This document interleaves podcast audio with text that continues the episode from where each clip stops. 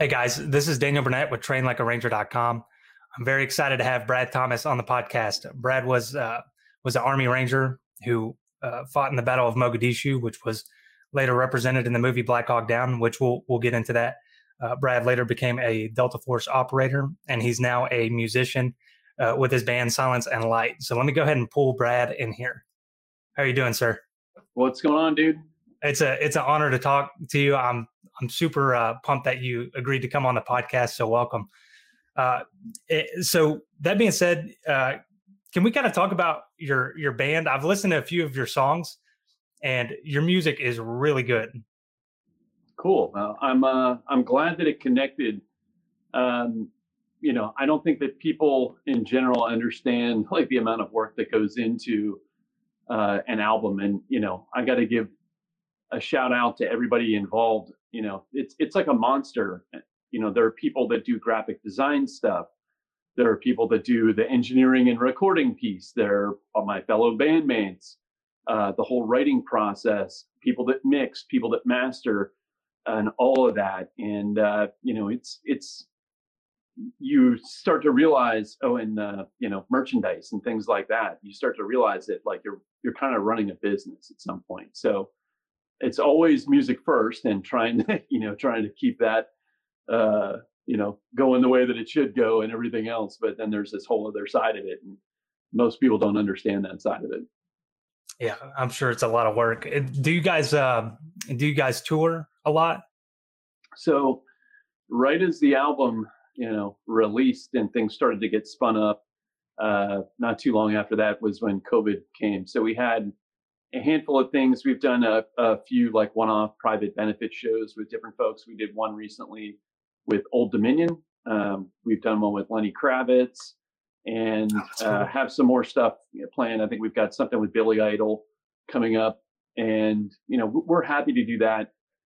Um, right now, the focus, just because of COVID, was really kind of writing and getting everything finished for album two. So that's that's what we've been doing all through COVID when we couldn't play out, we couldn't tour or do any of that stuff.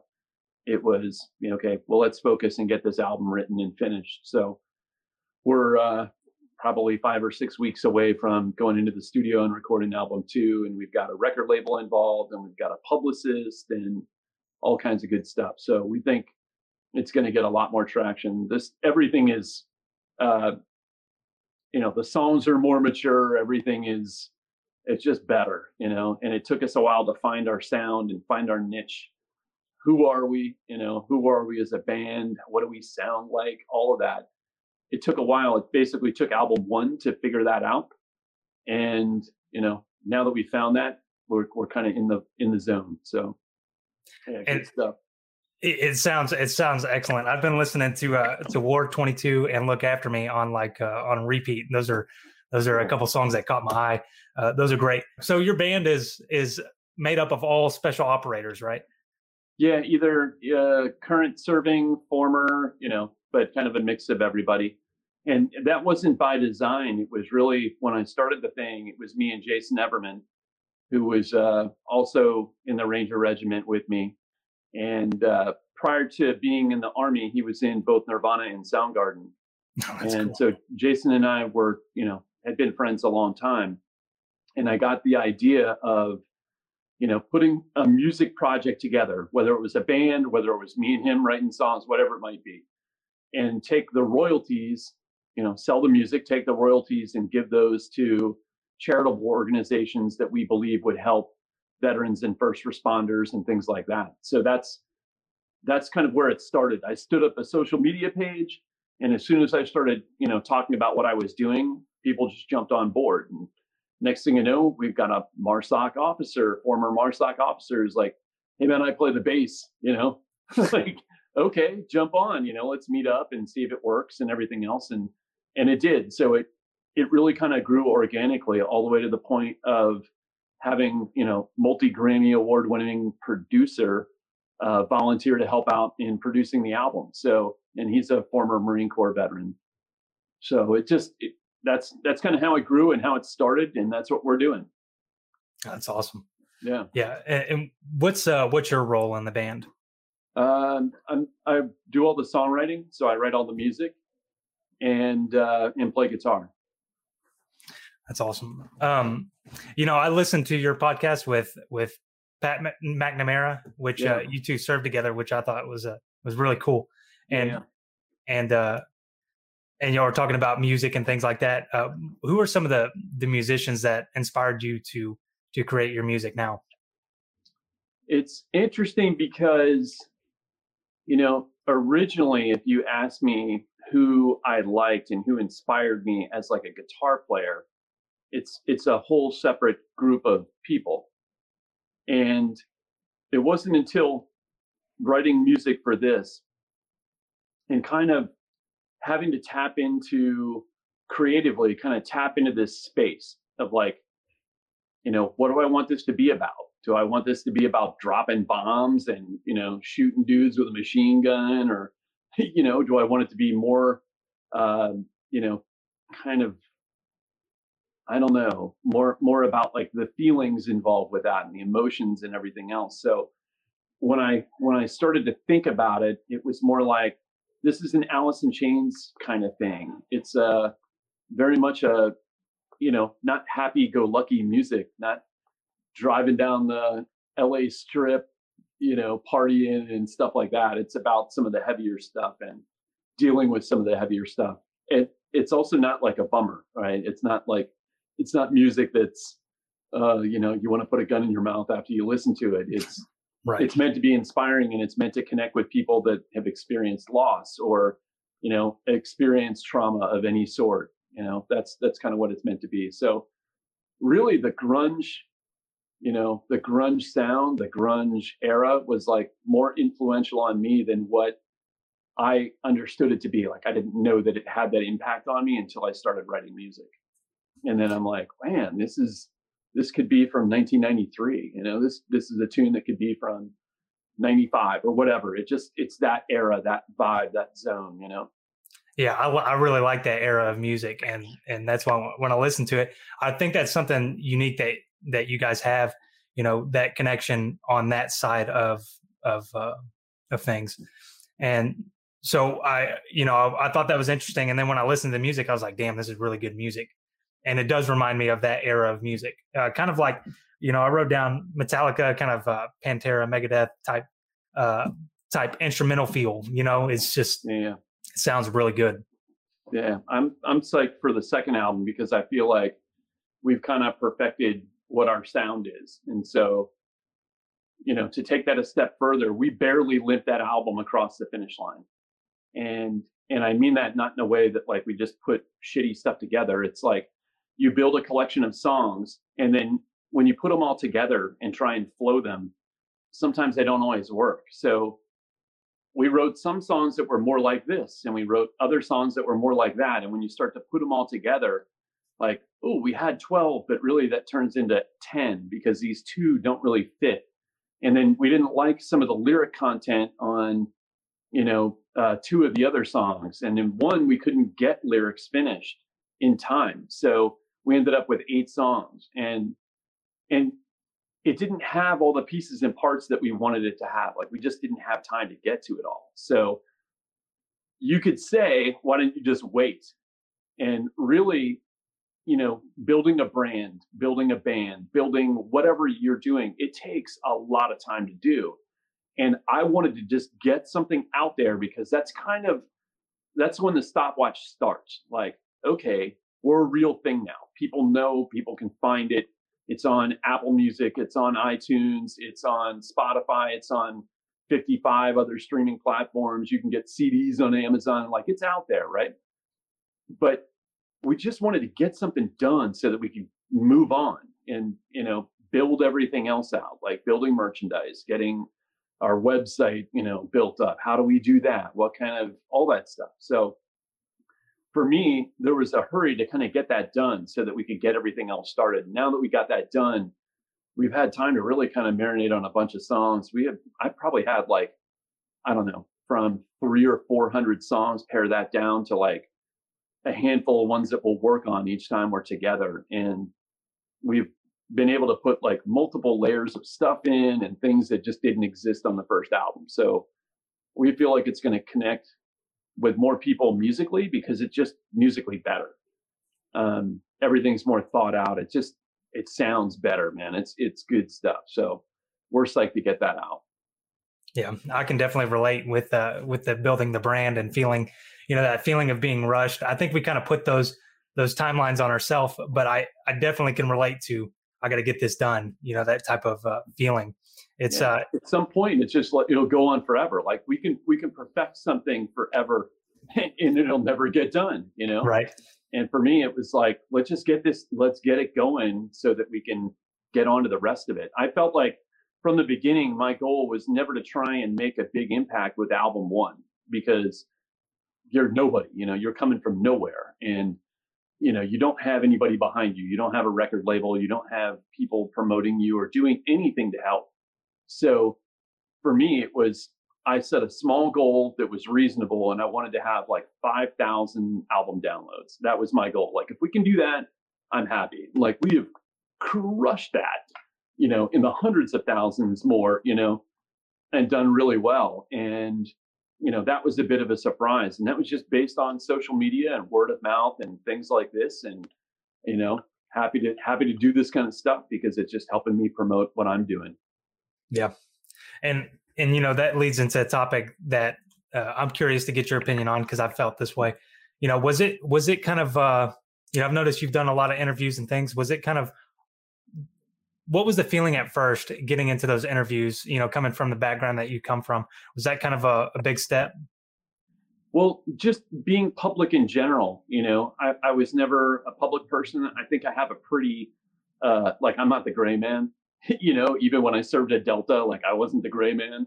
Uh, i have a pretty strong personality and you know i'm i'm a pretty fun dude in my group of people you know my clique and everything else. Um, but I never was like a public person, never wanted to be a public person. The only reason, to be honest, that I wanted to become public about this was to basically exemplify the old Ranger adage, you know, Rangers lead the way and lead by example and everything else. Um, because I wanted anybody, whether it's an EMT who's struggled whether it's a dentist who, you know, lost his wife, whoever it might be.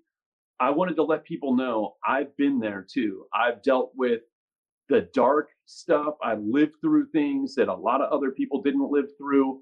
And if I can do this and I can find a way to give back to my community or to help people or to connect with people and do something healthy, creative, and positive, if I can do it, then you can do it too. And I wanted like the only reason I post any military stuff at all on any of my social media is to let people know like, hey, I was there. Not not this is Brad the rocker or, you know, Brad the dude who has no idea. People don't really get that with social media. They see a small little piece and they don't see every one of your posts. So I'll put every, you know, week or two, I'll put something up just as a reminder to people, you know, um, I've been there, you know, so don't don't think that I don't understand what you've been through, you know? Right.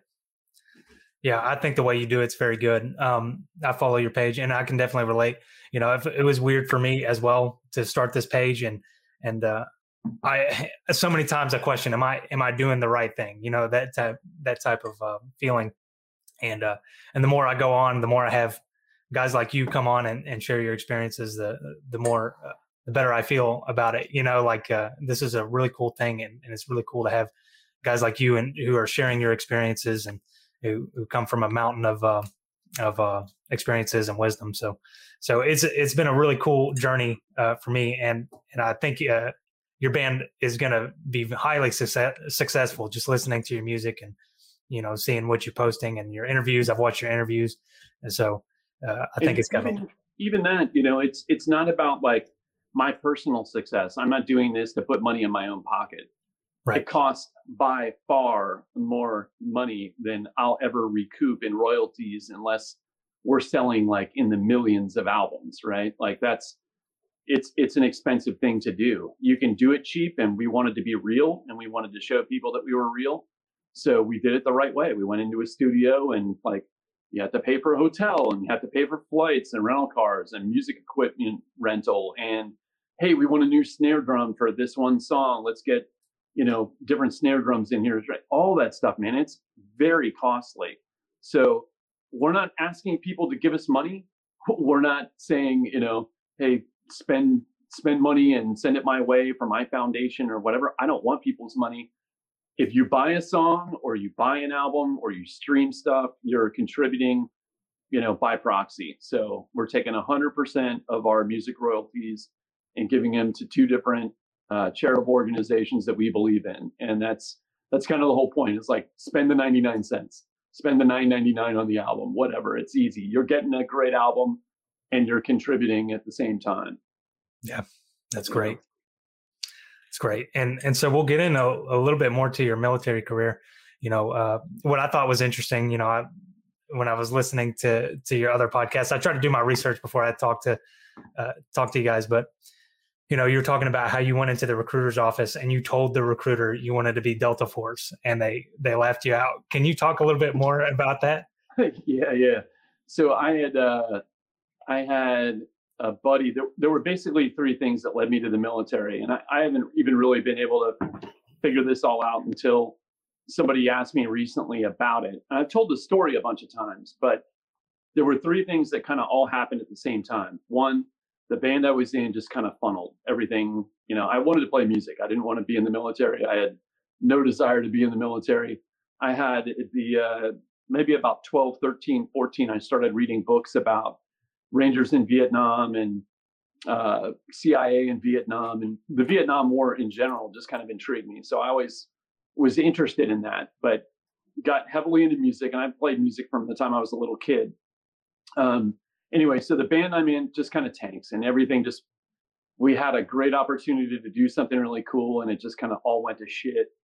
Uh, a buddy of mine that had joined the Air Force came back from basic training in the AIT, and he was telling me about um, these recruiters that came at the end of basic training, and they were like, "Hey, we need guys to go, you know, serve in this special unit that jumps in behind enemy lines and picks up down pilots and stuff like that." And when he was talking about it, I was like, oh, that sounds pretty cool. And the third thing was the invasion of Panama. So December of 89, uh, the Rangers invade Panama and they end up with the help of other folks uh, capturing Manuel Noriega and the whole drug war and everything else. So all three of those things kind of hit, you know, between December and January of 1990. And I went in and I talked with the Air Force recruiter. And the only reason I went to the Air Force, nothing against the Air Force, um, the only reason I went there was just because my buddy had been there. So I had nobody in my family in the military. I had none of my friends had joined the military. Um, and so I talked with the Air Force guy about doing that job of, you know, special tactics or, you know, whatever that might be. And he kept telling me, lying to me, that he would get me a guarantee. And I, I said, I understand that you you don't give contracts, but I just want the right to try. Like I don't want to be in the middle of basic training and you go, "Hey, we need a burger flipper in uh, Spokane, Washington." So you're going out there. I wanted right. at least the right to try something. And he kept lying and lying and saying he could do that, but he didn't do it. and then and then I was leaving one day and the army guy was like, "Hey man, come in here." And uh, he says, "What's that guy telling you? What's going on?" I said, "Well, he won't guarantee me anything. And he goes, Well, what do you want to do? And I said, I don't know, like Delta Force. And I don't know why I said that, but he goes, Well, you can't do that. You got to do something before that, like special forces. And I go, Okay, I'll do that. he goes, Well, you can't do that either. You got to do something before that, like a ranger. And I was like, Okay, I'll do that. So he put in like a VHS tape or or a DVD of like some ranger school video or some crap like that. And uh, and that was kind of how it all started. Oh man. Yeah, so so you really uh when you showed up, uh you said you you read some books about Rangers in Vietnam. You know, I read uh, one called Charlie Rangers. Uh, have you read that book? I probably did. I don't remember now. That was a really good book. I, I read that on the on the way to Afghanistan. Uh, so my first time deploying, I was reading it and I was like, man, this is gonna be off the chain. This, uh, but when I whenever I got to Afghanistan, things were a little bit more set up. Uh, missions were deliberate. So it was nothing like, you know, Vietnam. But when I was reading that book, I was like, man, I was like getting real amped up because uh, man, back in the day, it was crazy. And and uh, so you got in. Uh, so was it was it called the option forty back then? Whenever you you got that contract. Um, I wasn't even really aware that I signed a contract that was like an option 40 contract. I knew that I was guaranteed that I would go to basic airborne school or basic AIT airborne school, and then the back then the Ranger indoctrination program. And then from there, whatever could happen. And uh, I just knew it as a Ranger contract. They didn't refer to it as an option 40 contract. It may have been called that. And uh, I was in the middle of basic training when Desert Storm happened. It was actually just starting AIT. And uh, the battalion commander for all the basic training, you know, companies or whatever they were called, he got us all in formation one day and he said, All right, men, you're all mechanized. Needs of the army. I don't care if you got a contract, I don't care, blah, blah, blah, blah, blah.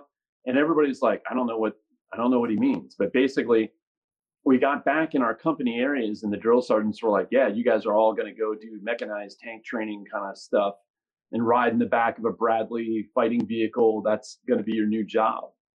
And I was like, man, fuck this. I I called my dad who was connected and I was like, yo, get me out of this. I didn't sign up to go ride around in the back of a tank. Like I want to be challenged. And not that there's anything against, you know, guys that are serving mechanized. It just wasn't my thing. And he said, you know what, you made a commitment, you know, you're gonna stick it out. And uh, within a day or two, uh, one of our drill sergeants gathered us up. And you got to think at the time like there was no war right? It, other than desert shield that had just started none of my drill sergeants had combat patches. They didn't even have like one of them had an eib one of them had jump wings. That's it. Like none of them had ranger tabs. It wasn't it wasn't as accessible as it is you know as it became later and definitely isn't it's more accessible now to everybody uh, anyway um, one of the drill sergeants was like, "Hey, you Ranger guys, like, they can't mess with your contract. Not even needs of the Army." So, uh, me and a handful of other guys in my platoon, I think there were twelve of us, that all were able to stay with our Ranger contract and went on to do just that. That's great. Uh, you probably noticed my camera is uh, frozen up. Okay. I got, the, I got the time written down. Uh, let me fix this real quick. I run into the technical difficulties every now and then. I'm still bugging over the whole reverse angle. like, what Good. the fuck? You gotta love technology. Um, okay. You're good now. I'm in? Yeah. Yes. All right, guys, we're back. Technical difficulties. But um uh so you left off, you said, yeah, you said none of them had combat patches, right? Yeah, so none of the none of the drill sergeants had, you know, this was an era of like peacetime army and right. most people uh, didn't join the military to be a career soldier. They joined uh, for college money, as as crazy as that might sound today. So guys did four years, and then they got the GI Bill, and they got their college paid for. All of my drill sergeants, none of them had none of them had a combat patch. None of them had a Ranger tab. One guy had an EIB. One guy had jump wings. Had done five jumps. wasn't even a, you know in an airborne unit, and uh, anyway, they they gathered us up soon after that and said, you know, hey, the guys that have the Ranger contract, like you're you're still cleared to go forward with your training. You're not going to get switched to needs of the army. Oh, that's good. Yeah, that yeah. worked out. And and so, can you talk about what RIP was like back then and what regiment was like back then? Yeah, I mean that's that's like a whole podcast. And yeah, it could be. Um, RIP to be honest, like I don't know that I learned anything. You know, it was more just three weeks of first of all, I didn't get my last jump in airborne school until too late on Friday to go into the RIP class that was starting. And that's for people that don't know, you finish airborne school and usually you do, you know, a jump a day during jump week uh, usually the weather's jacked up and you don't get all your jumps. And so one day you end up jumping three times and maybe you'll get enough by Friday. but that can always, you know, not not happen that way. So anyway, I didn't get my last jump until too late on Friday to go with the RIP guys that were leaving that had already graduated airborne school. So we waited until Monday, and then the RIP holdover guys picked us up. So I spent three and a half weeks in RIP holdover, which was like three and a half weeks of just torture and doing details and you know getting our dicks knocked in the dirt every morning at PT and stuff like that. So it probably helped prepare me a little bit more. And I was fortunately one of those guys that could kind of like I could run and didn't didn't really fall out of a lot of runs or anything like that. Um, you know, I don't know what my PT test scores were like back then. I don't remember, but you know, I was I was able to kind of hang. So doing that three and a half weeks of rip holdover probably helped me physically just to be more ready for rip. But when rip actually started, I don't I don't remember exactly. I know we did like ranger history stuff and we did you know, classes on ambushes and patrolling and all of that kind of jazz. Uh, we did some jumps and you know night jumps and and stuff like that. Uh, we did a week in the field, I think at the very end, and the whole time you had like prerequisites that you had to pass, like a 12 mile road march in a certain amount of time and a five mile run, and so you did all those things. And there were guys that didn't do it and they would have to like do it a couple of days later again and if they passed it they were in. The i think the biggest thing that surprised me was it was the first time that i saw guys just quitting. And so my rip class started with probably 300 or more guys and i think we graduated in the 70s oh wow. And so you would think oh it must have been so hard and maybe it was i don't know but it was just guys not even trying. And I, I didn't understand that. I, I didn't understand why you signed up, you wanted to do this, and you're going to not even try. Like, you're going to quit before it even really gets tough. And uh, anyway, I found that kind of interesting. And it, and it weirdly gave me more strength. You know, it was like, I'm not quitting. I'm not going to be like that dude that just quit in the middle of the road march or those 30 guys that just quit on the road march or whatever, like I'm not quitting. And kids ask me all the time on social media, they'll be like, What did you do to prepare? And I didn't do anything to prepare. I rolled into the army a long haired goon and, uh, you know, was probably smoking weed the day before and, you know, smoking cigarettes for sure and partying and whatnot. And, uh, you know, each step of the army kind of prepared you for the next. But I always tell these kids, you only have to do one thing. One one thing. Hold on, we're we're backwards here. and and it's a negative, but it's don't quit. That's all you have to do. Like if you don't quit and you keep trying, you'll make it. You know, it's people get in their brains and they get in their head and they're like, I don't think I can do this. Uh, I don't know what battalion's going to be like, but I'm worried or afraid of it, so I'm just not going to do it. And um, anyway, that was that was my big takeaway from when I went through RIP, it was just experiencing, you know, hundreds of people quitting. And we had formation. So at airborne school, when the ranger guys came down to pick us up, they show up, and this is the first time you've seen a dude in a black, then black beret. And these dudes are like, you know, whatever, they yelled something out, get in formation. So like everybody goes running over with their D bags and everything else. And the dude just starts screaming, who wants to quit? 10, 9, 8, 7. And hands were just flying. And I was looking around like, wait, why are people quit? You know, why are yeah. people quitting? Like, we haven't even started. And uh, one of my best friends through airborne school was standing right next to me, raised his hand. I never saw him again. but it was like, I don't, I don't understand that. So I, I can understand that people maybe sign up for something that they think that they want to do and then when they start getting challenged maybe they're like second guessing their decision you know? Yeah. Yeah i'd say some things don't change because I, I, noticed that uh, you know the high uh, i saw a, a, bunch of people quit in pre-RASP before anything even started day one when they picked us up from the airborne parking lot. Again people were quitting. So th- some things don't change. Yeah that was interesting to see. It's like you have this contract the whole time and then you get there it's game time. They're like nope i don't want to play the game yeah know? i quit. Yep Oh, that's interesting.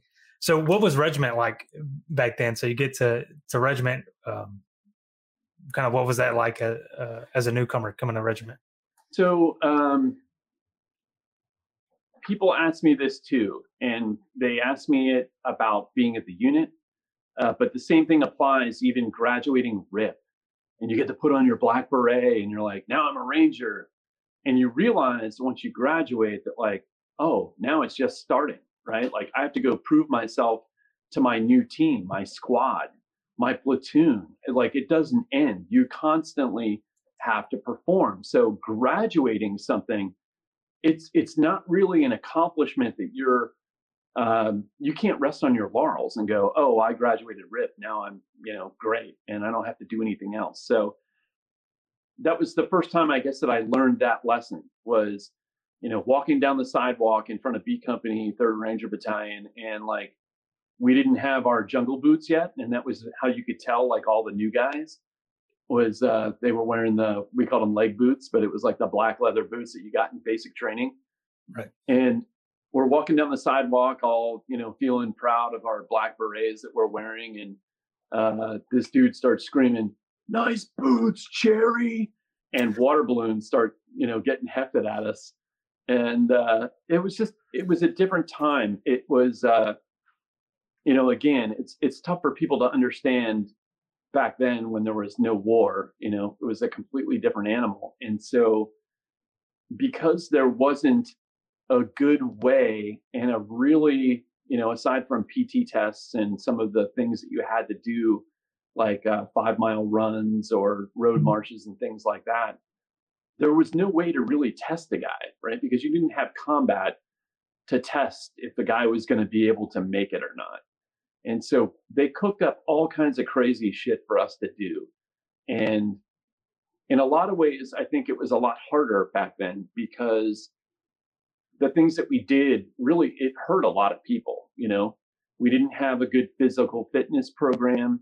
They had, you know, so you had dudes that were probably walking around broken down. You know, if they were supposed to be operating at 80, 90%, they were probably operating at like 60% just from getting crushed every day, from getting hazed or you know corrective training, whatever you want to call it, uh, physical training, and just constantly getting you know uh, physically you know doing something physical, not getting enough calories, not getting enough sleep, all that stuff, and uh, you know we had that was the only way we could simulate the stress of combat was just make pretend. Um, so it was it was a different army. You know, it wasn't even yeah, it's a different regiment, but it was a different army back then too. Huge differences.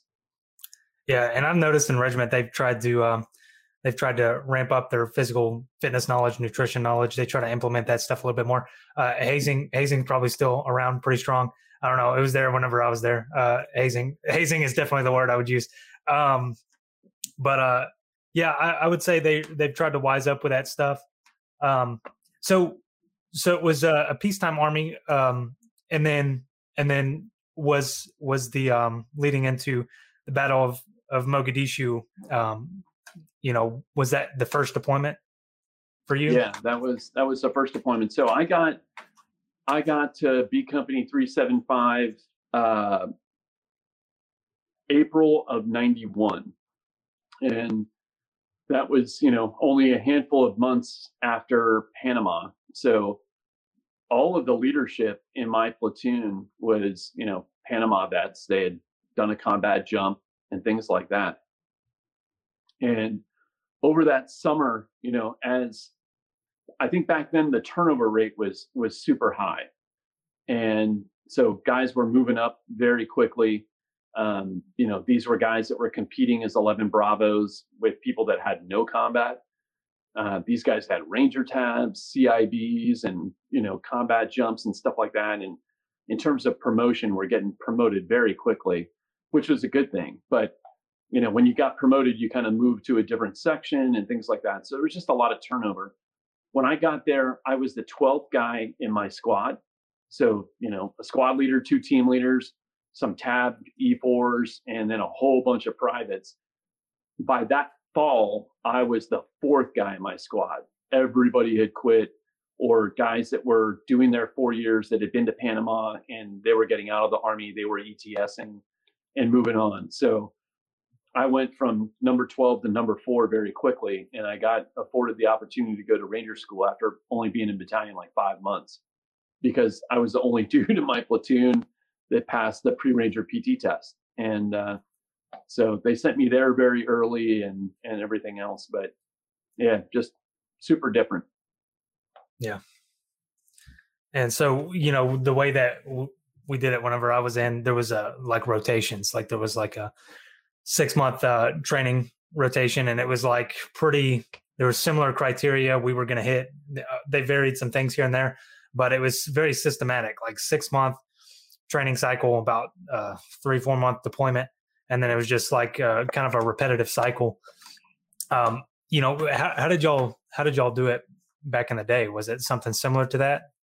Yeah, like I mean, you had your alert cycle and you know your joint readiness kind of uh, stuff that you would do. So you know you would do all the appropriate training events and things like that. You had to do you know before assuming your alert cycle and all of that. It was very cyclical, and I think that was something that I didn't really understand. I didn't know that going into it. I was expecting it to be like, hey, we're going to do jungle stuff because we think we're going to end up in the jungle, and then you know just do nothing but that. But it was constantly like, oh, now you got to go do an airfield seizure, and now you got to go do this, and now we've got helo week, and it just you know kind of was a, a cycle. And after you do the cycle a couple of times, it's kind of repetitive, you know.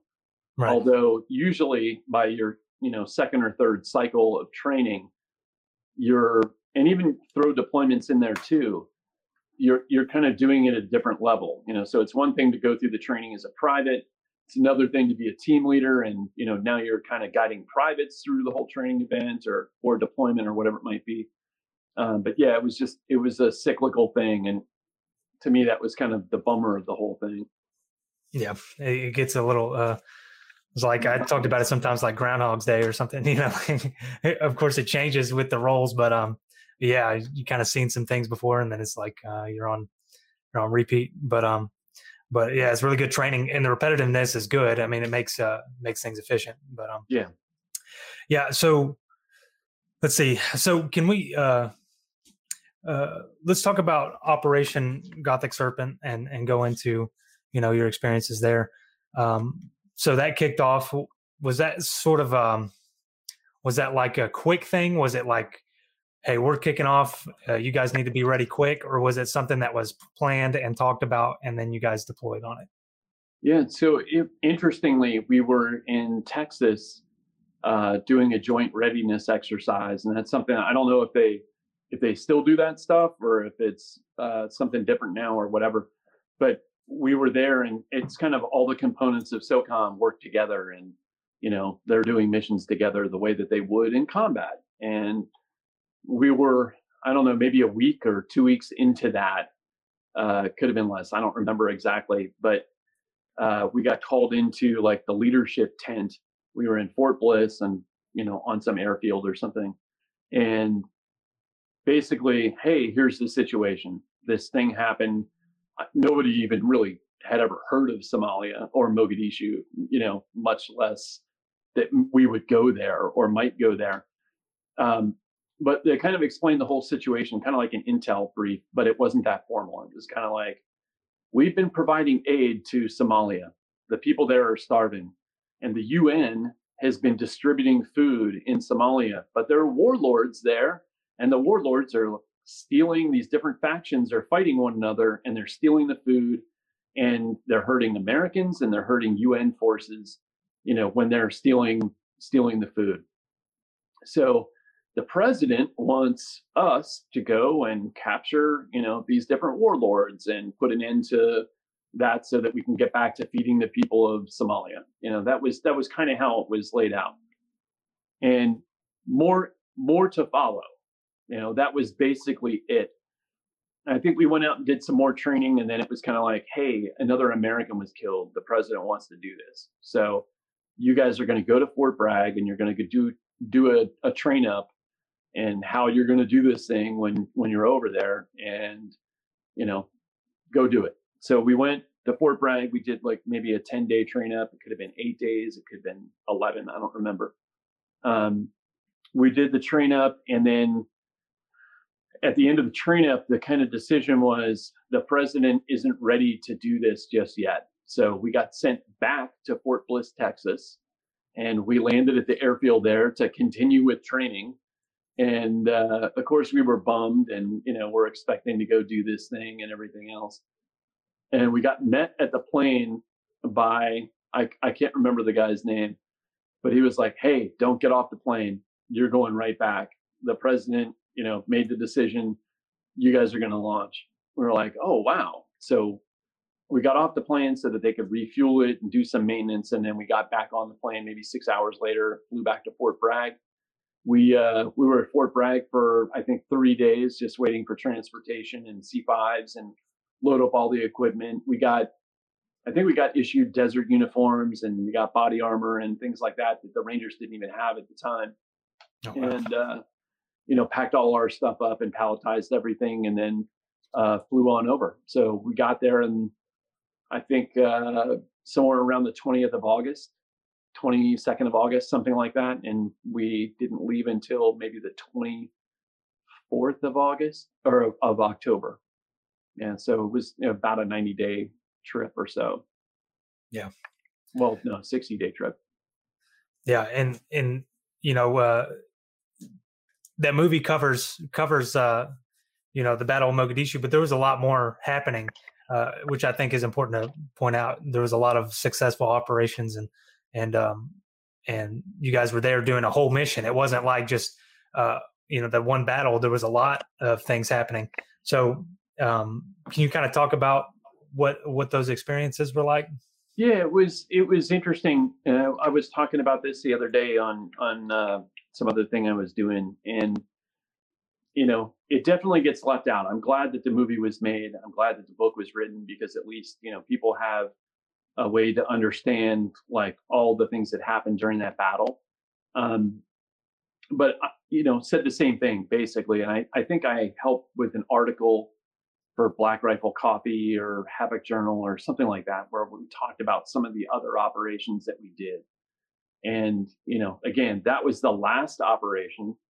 Um, and it was the only one and even that was actually successful it just all the the detainees that we had grabbed off target all killed in the battle so it, it was a success it just turned out differently than you know all the other ones did um, but yeah we we grabbed a bunch of the people that we were supposed to be grabbing and kind of methodically going after these different high value targets and one by one we were taking them down and capturing them and everything was moving along. I noticed, and I think everybody would probably tell you the same thing. Every time we would go out into the city, it was just like a little bit more hostile. And, you know, there was never in the movie, maybe it happened with somebody else. It definitely didn't happen with my platoon, but there was never any like, hey guys, you're going into a really bad area of the city.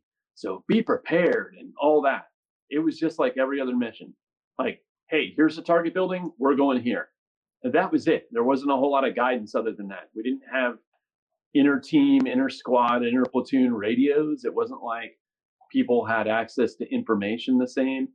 Um, you know, so it was just it was a very different time. Um, but yeah, it was it was uh, it, it definitely got more hostile at each time we would go out and do things, and you could kind of see the escalation of tension in the city in general.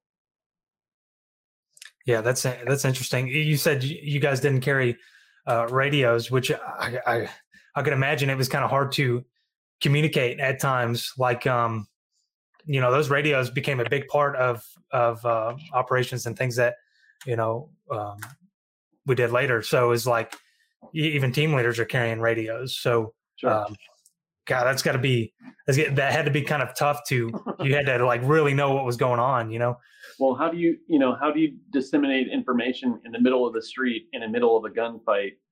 You know you can't. So people are just kind of left to guess and you you know you gather people and you round them up and point and do all that stuff. But i think one of the things if i were to say you know change something a lot of great learning lessons came from that like your Stryker vehicles and all that stuff. Like those were all developed because of the situation that we found ourselves in in Mogadishu, which was we don't have any armored vehicles to help extract the force.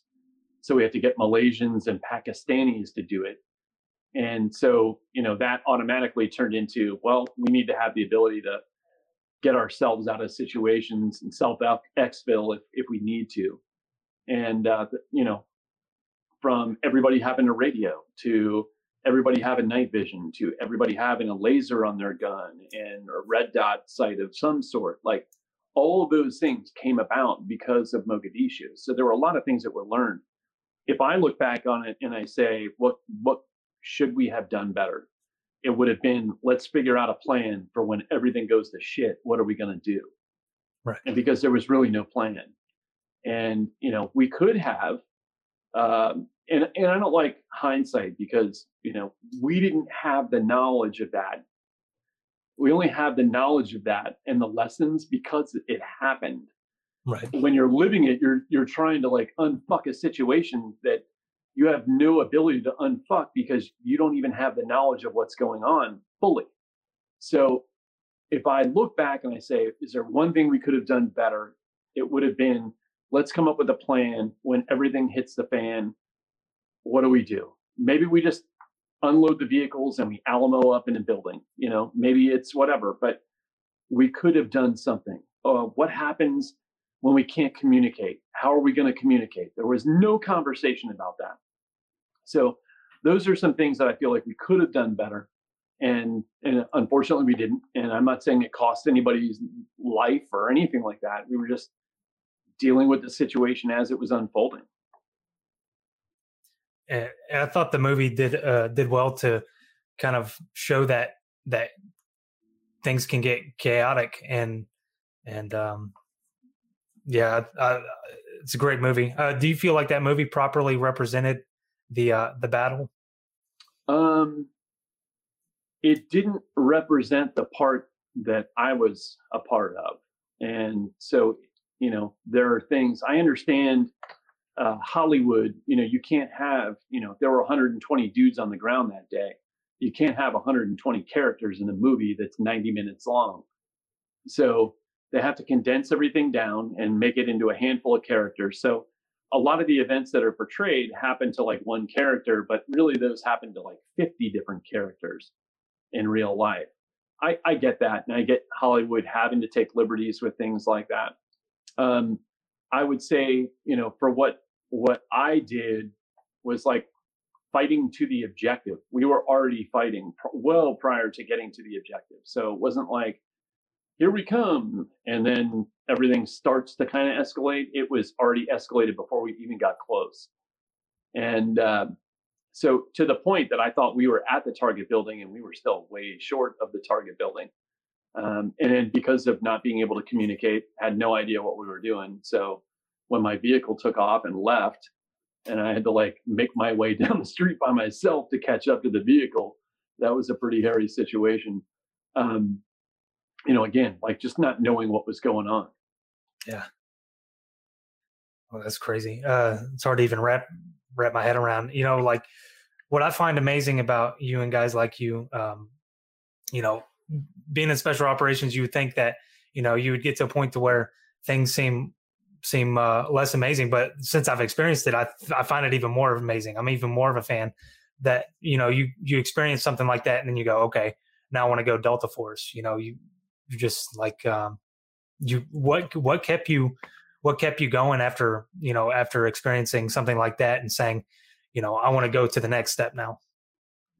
Well, I mean, if, if it goes back to like my original goal, it's like that's what I wanted to do. And if anything, seeing the way those guys operated, seeing their equipment, seeing, you know, they were at a different fitness level, everything it was, it was like, imagine playing high school ball and you get to play a game with NFL guys, you know, like your desire to be in the NFL is probably that much more at that point because you're, you're just impressed by the professionalism, by the way they, you know, are carrying themselves, everything. And so for me, it just solidified that. And the other thing, you know, really of came down to where else am I going to go? What else am I going to do? You know, am I going to get out of the army now? And afterwards, um, I felt a great loyalty. So most people don't know this. I've said this a few times. I was supposed to go to the recon detachment selection uh, within the Ranger Regiment. And back then it was called RRD, Regimental Recon Detachment. Uh, and those were guys that did like reconnaissance for the Rangers, but they had more specialized training and it was NCOs, not privates, and kind of more laid back and not necessarily first name basis, but definitely more chill. And they got to do military free fall and scuba and waterborne stuff and things like that. And that really interested me. So I was supposed to go to that selection in the fall of 1993, but was in Mogadishu and couldn't go. After Mogadishu, just because of the number of uh, casualties we had in my platoon, and I think, you know, my platoon was the group of guys that was driving around in the city looking for the crash sites. And really, it was the element that was sustaining all the casualties. Not that there weren't casualties in the other elements, but so when it was all said and done, I felt like if I had just left afterwards to go to the recon detachment selection, you know, process that they had at the time, I would have been leaving my whole platoon kind of hanging. And so I told them I'll stay for another year and a half or whatever it was, 16 months until the next selection course or whatever. And uh, because I felt like I owed it to, you know, new kids coming on board to kind of relay some of my experience and things like that. And then within a handful of months, we were gearing up to jump into Panama for the or uh, jump into Haiti, and uh, for the for the big mish that never went. But um, you know, so it was it was cool to kind of now be in charge of a group and be a team leader and you know getting dudes ready and i was going to be a jump master on my bird and stuff like that for the for the invasion jump which would have been really cool but so that kind of took me to the recon detachment and uh, you know after about a year and a half staying in the rangers to kind of get everything up to speed and things like that and help out and be a team player and then uh, did the recon detachment thing for a while and i love that but you know always knew like this is where i ultimately want to end up so in the fall of 1998 i went to delta selection and got selected so how did that work from you know in general terms going you know you're in you're in regiment is it like you drop a packet type thing to go? Yeah, so they it's a mandatory briefing in the army. Uh, I think everybody E5 and above, or you know, that meets the prerequisites of being able to go to selection at some point, whether they're in a NCO professional development course or you know they're at their unit, they're supposed to attend a briefing for selection and it's it's pretty vague. They don't go into all the specifics of everything and uh, and talk about all of it, but they do a good job with the recruiting video that they had to kind of show you what you would be doing. At that point, also too, it's like I knew people that had gone there, and although it was before email and the internet and cell phones, you know, we had people's phone numbers and kept in touch to some degree.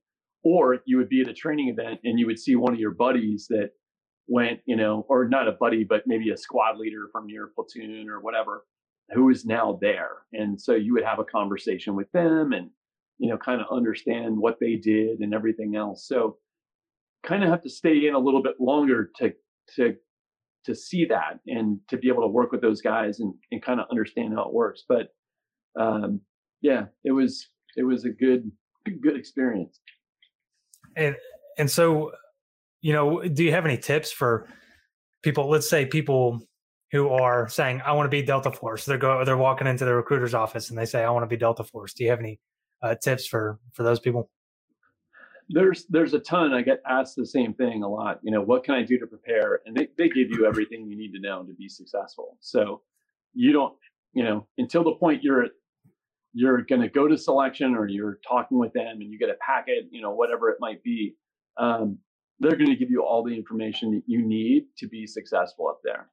And then it, it really is on you just to not quit.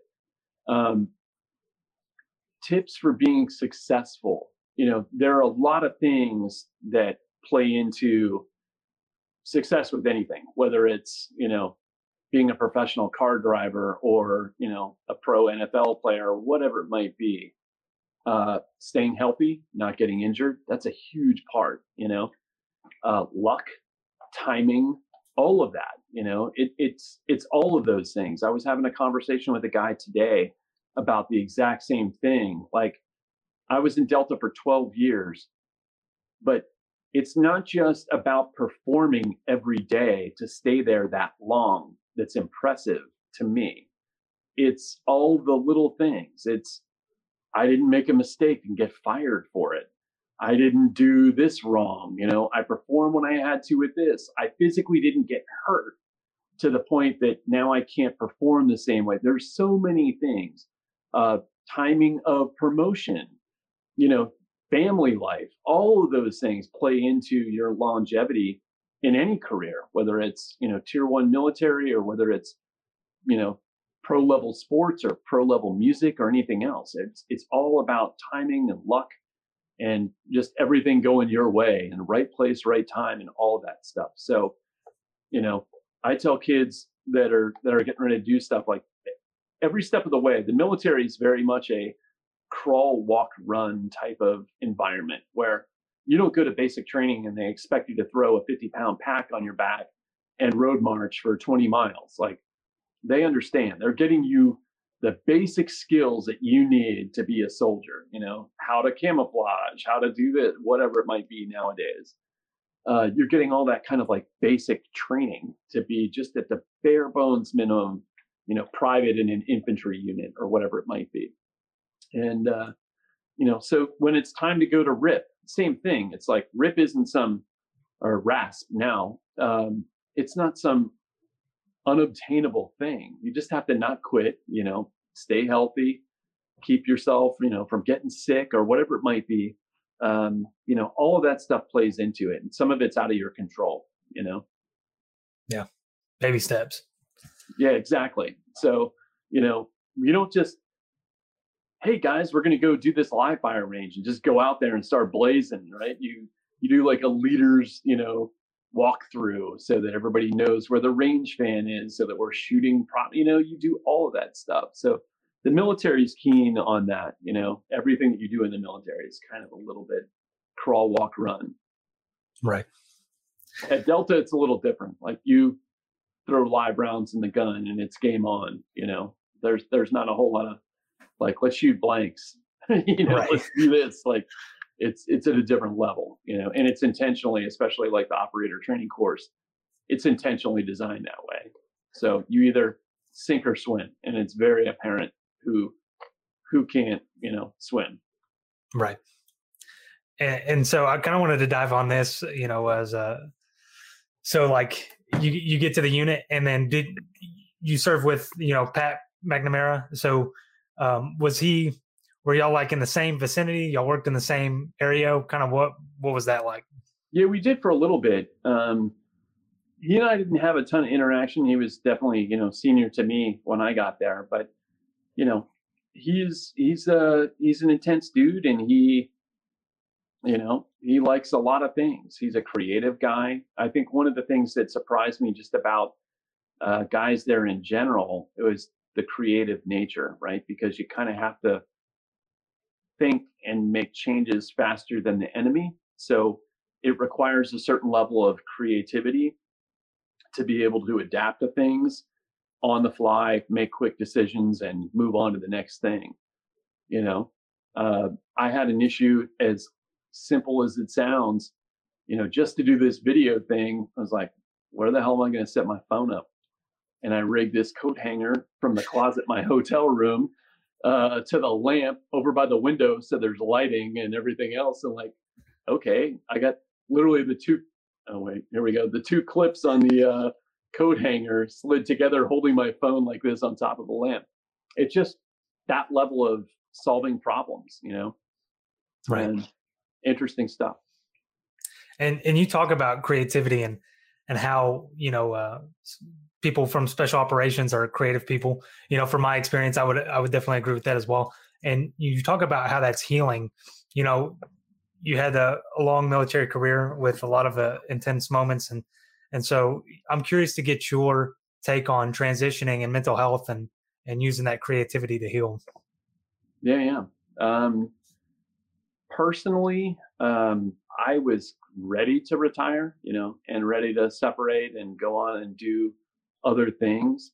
I think if I could have retired, you know, five years prior, I probably would have, but you have to stay until 20. And at some point, you get to the point where you're like, well, it would be dumb for me to get out now because, you know, if I did four more years, then I would have a pension for the rest of my life and healthcare and all that stuff. So for me, it came to a point of, you know, I, I would wanted to be doing other things. I wanted to challenge myself in other ways. And I didn't want to, uh, you know, just continue to do the same thing over and over again. So I was ready for a new challenge, ready to try something different.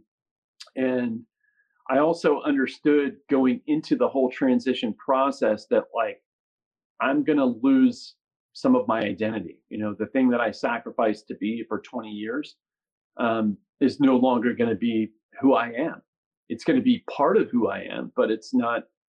It's not going to be who I am. When people say, "What do you do?" It's not like I'm a Delta Force operator. You know, um, there was a certain level of pride and uh, patriotism that came with that, you know?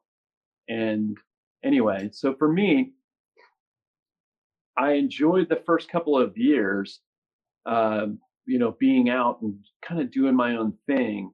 And then I started to realize that no matter what I'm doing, no matter how important it is, it's not going to be the same type of important thing that I was doing when I was still in the military.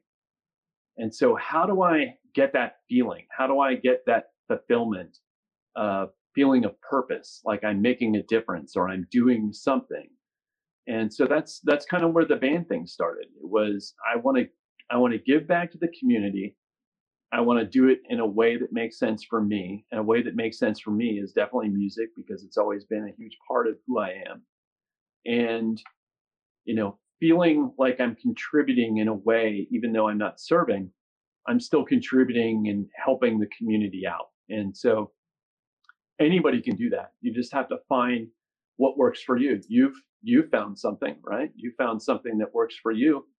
And so guys are starting podcasts. Guys might be helping be a technical advisor uh, in Hollywood uh, guys, I'm doing music. You know, there there are hundreds of things that you could do, thousands, millions of things that you could do.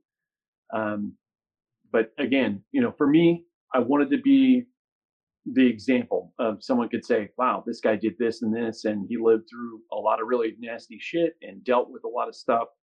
And you know, if I can find a way to do something to find purpose and be fulfilled and give back to the community, then anybody can do it. You just and, and it doesn't come like you know in a minute. It, it, it takes a while. It took me a couple of years just to sort out the whole. Um, yeah, it's going to be music. It, t- it took me a long time to figure that out. So, right, yeah, I can definitely uh, I can relate to it, and and I only you know in comparison, I, I only tasted, you know, I barely scratched the surface, but it does feel really good to give back in in my own way, having the podcasts, you know, helping these guys who are coming in. Um, it makes makes me feel like I'm giving back to something that that gave a lot to me, you know. So um, I can really. I, I, I get this uh, thing. This was kind of an unintended consequence, but I guess you know you write music and it connects with somebody, and so for me, even though I'm giving back to the community, and even though that's kind of like the admirable thing, um, the thing that really, you know, I've seen you post about it recently, but I'll get people that will hit me up and be like, yo, dude, I was in a bad spot and I heard this song that you wrote. And man, it really helped me, or I connected with it. I love it. It made me cry, you know, whatever it might be. That that to me is a powerful thing. Like that's that to me is as powerful as it could get. Or the kids that hit me up and say like, dude, you inspire me to go do this. I've helped a bunch of kids that have gone to RASP and, you know, like given them guidance, connected them with the 75th recruiter and, you know, whatever it might be. But like, I never expected that. I never expected any of that shit. And uh, that that's a cool part. That's like the human part, you know, the thing that that makes you feel good. But you know, that's not why I'm doing it. That's a part of, you know, part of the the thing that happens because I'm doing it. Right. Yeah, I definitely agree. It's it's uh some of it's kind of selfish, you know, like it, it makes me feel good too to to help these these other people. You know, I, I want to see them succeed with all my heart, but there's a there's a part of it that's healing for me too. That's um, I feel makes me feel really good about what I'm doing.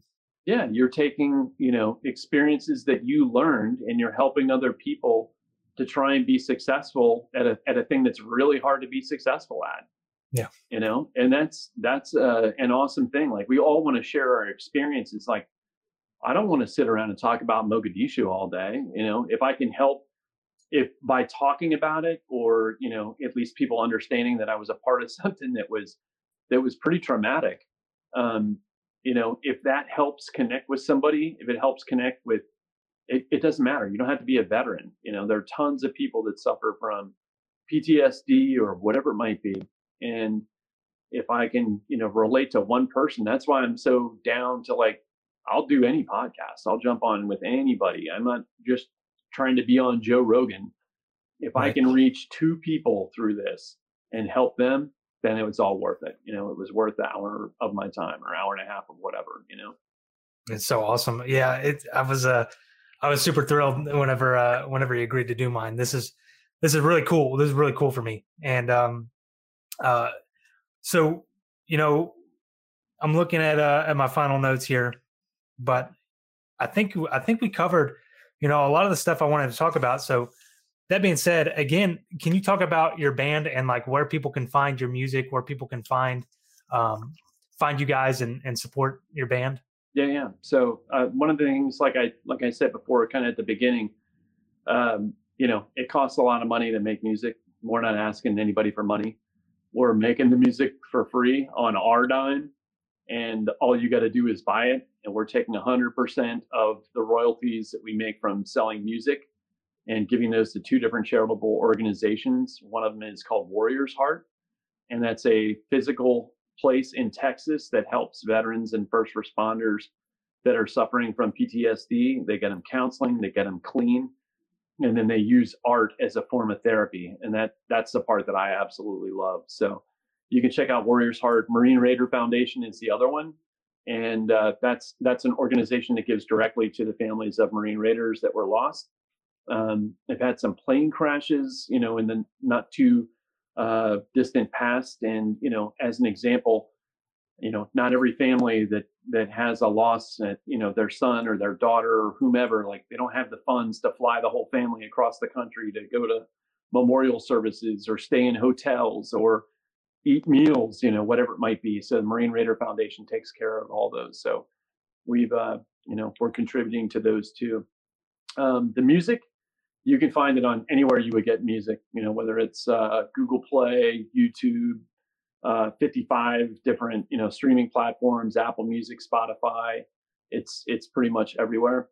Um, if you want to help the band and us be able to pay for, you know, gas to go rehearse and hotels and travel and all kinds of expenses, uh, you can buy merchandise and you know 100% of those go to go to us to help try and recoup costs even though it's it's nowhere close you know like probably 35 grand to just record the album. Oh, and oh, wow. like we don't sell that many t-shirts so right. we're not we're not recouping that much money. Right. Uh, i would love to sell that many t-shirts just so that we can make my my goal is to basically uh, sell enough merchandise so that we're not doing it out of our own pocket you know? If we could get it to a point where it's self-sustaining, then then that would be great. Um, with the new album, you know, there's a lot of work that's gone into that, not just writing music, but we'll release all new merchandise. We've got all kinds of cool stuff. We've got a publicist that we have to pay for that's going to help get the word out. And same publicist as Ozzy. So, you know, we're we're talking with like A-list people.